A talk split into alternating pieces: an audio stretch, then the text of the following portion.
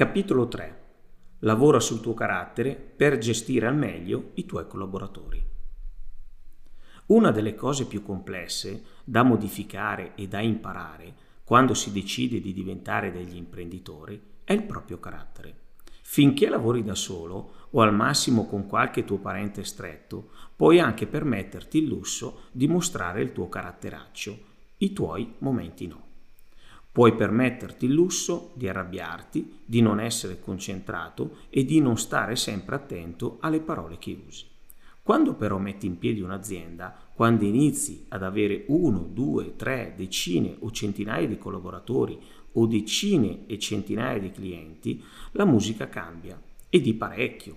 Devi imparare a coinvolgere le persone, ad ascoltarle, ad aiutarle, a correggerle, a formarle, a farle vincere nel lavoro e nella vita. All'inizio della mia carriera questa cosa l'avevo decisamente sottovalutata.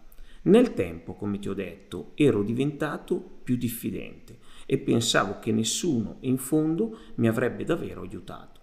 Infatti, per diversi anni venne a lavorare da me mia sorella Anna. Io devo molto a lei Sapere che avevo lei in azienda mi dava sicurezza perché era una di famiglia, una persona di cui mi potevo fidare. Lei mi aiutò nella fatturazione e mi supportava e difendeva quando, con il mio brusco carattere, litigavo con qualcuno. Fino da quando eravamo piccolini, mi ha sempre voluto bene e ha sempre creduto in me. Ancora oggi, anche se facciamo due professioni diverse, abbiamo un buon legame e sappiamo tutti e due che in caso di bisogno possiamo contare uno sull'altro. Però questo carattere mi portava a essere un vero accentratore. Nessuno era come me, nessuno aveva la mia capacità. Mi ricordo che in estate io dovevo essere l'ultimo a chiudere il capannone e il primo ad aprirlo il venerdì, prima di partire per le ferie, che erano al massimo di due settimane all'anno, generalmente mi trovavo a preparare tutti i camion per il rientro. Li parcheggiavo all'interno del capannone e poi staccavo i cavi delle batterie per evitare che, fermi per giorni, si scaricassero. Tornavo sempre dalle vacanze qualche giorno prima dei miei autisti, di venerdì, Così il sabato mattina potevo scendere nel capannone e attaccare i cavi delle batterie dei mezzi, accendere ogni camion e portarlo fuori dal capannone, facendo girare il motore per circa 20 minuti. Infine li parcheggiavo tutti all'interno del capannone, in attesa delle partenze del lunedì successivo. Però, vedi, non puoi continuare a lavorare così. Il tuo essere teso al limite delle forze e dei tempi ti porta in alcuni momenti a gestire male i tuoi collaboratori e i tuoi clienti. Ti ritrovi magari a creare e a distruggere nello stesso tempo relazioni umane di grande valore. Ti ritrovi a rompere legami importanti con persone che invece sono lì per portare benefici a te e alla tua azienda. Mi è capitato tante volte di litigare con i miei collaboratori, anche in modo molto acceso.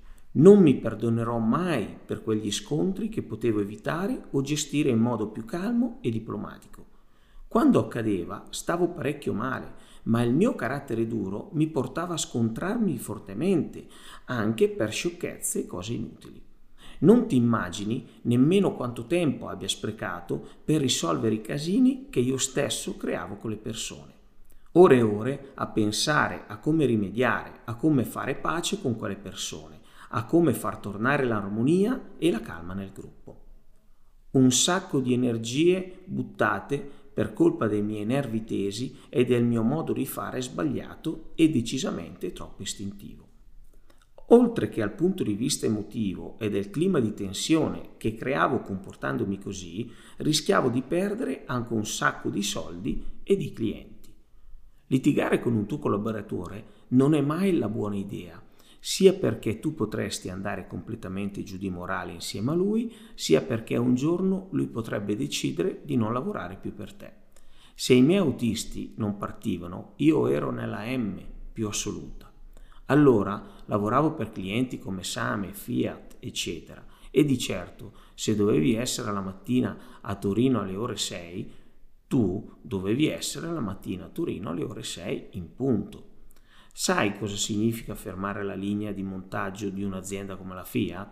Vuol dire ritrovarsi a pagare tanti soldi di addebiti, perdere la commessa e altro ancora. La cosa che ho realizzato, purtroppo solo dopo, è che non è tutto vero che sbagliando si impara la lezione. Io, con i miei ragazzi, ho sbagliato tante volte prima di formarmi con la OSM non ho imparato alla prima e nemmeno alla seconda. Infatti tu non impari la lezione finché non decidi di cambiare te stesso.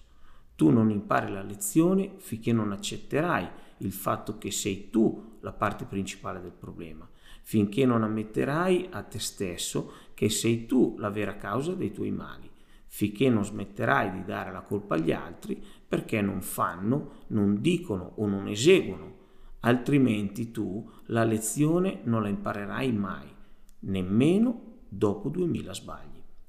Se ti ritrovi a litigare di continuo con il personale, con il tuo partner, con il tuo socio, con i tuoi figli, sappi che c'è qualcosa che non va bene in te, non negli altri.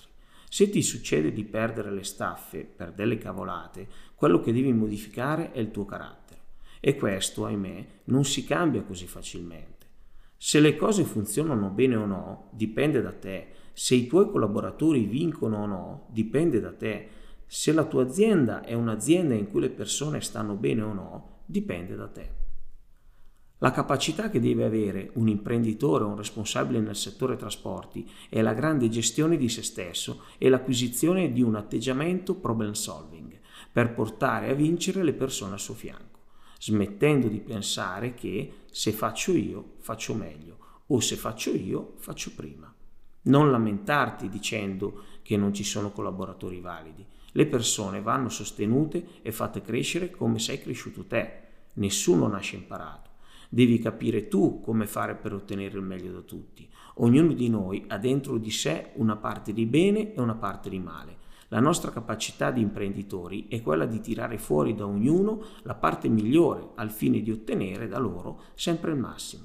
Spesso facciamo sempre gli stessi errori perché non capiamo una cosa importante.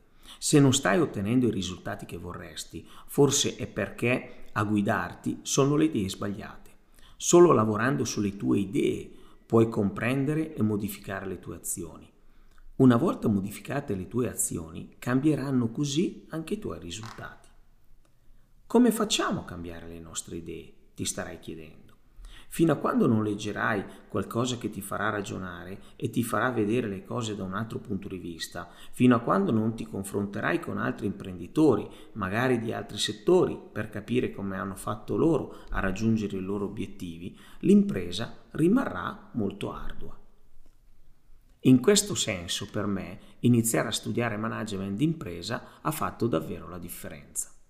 Durante le giornate alla Mind Business School, passate con la testa sui manuali, ho capito che per far diventare vincente un collaboratore o una squadra intera di collaboratori hai bisogno di lavorare sulla tua leadership e sviluppare queste caratteristiche. 1. Capire qual è il posto giusto per le persone giuste. 2 avere fiducia nei tuoi collaboratori lasciandoli sbagliare quando serve. 3. Avere la costanza di allenare le potenzialità di ognuno dei tuoi collaboratori. 4. Correggere le persone in modo efficace affinché migliorino e non si demotivino. 5. Non lasciarsi vincere dai brutti sentimenti e dallo stress quotidiano. Di seguito ti racconterò alcune storie dei miei collaboratori per farti capire quanto sia vero ognuno di questi concetti.